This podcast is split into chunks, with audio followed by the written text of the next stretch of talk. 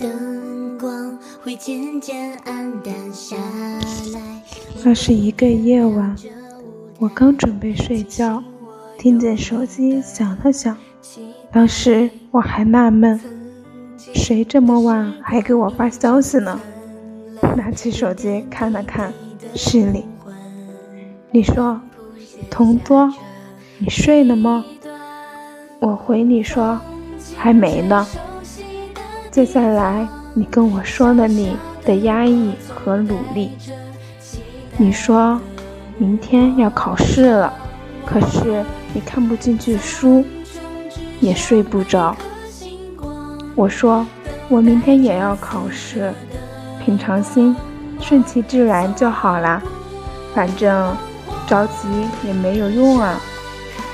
你说，要是以前你也会这么想，可是现在你做不到了。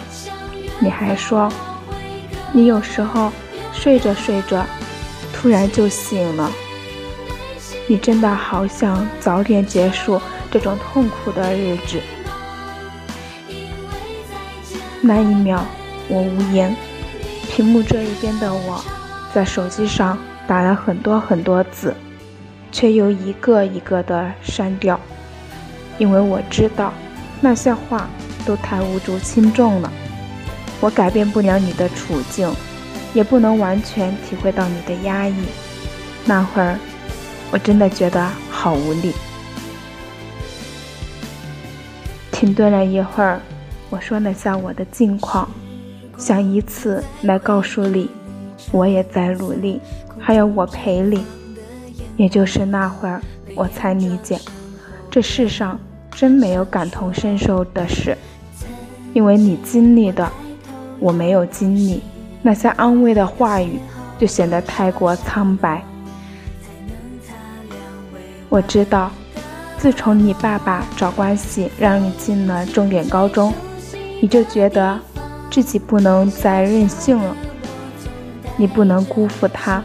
再加上重点高中的学生成绩都很好，你看着你的分数和排名无比焦虑，你能做的只有努力，努力，再努力。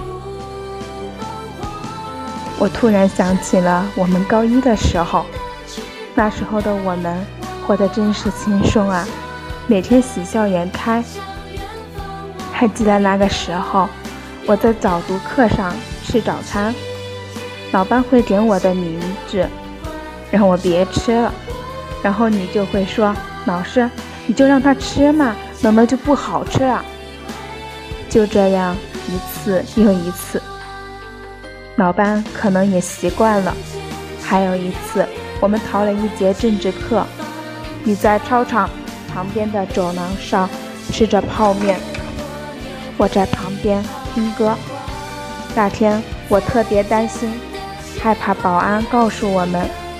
可比起你，我就淡定多了。你说没事儿，怕什么？以后这会是高中的美好回忆。现在想想，那时候真好。可是我觉得现在的我们也不错啊。我们都在努力，在进步，即使有时候特别累，可是。我们还是在继续努力，这样真的特别好。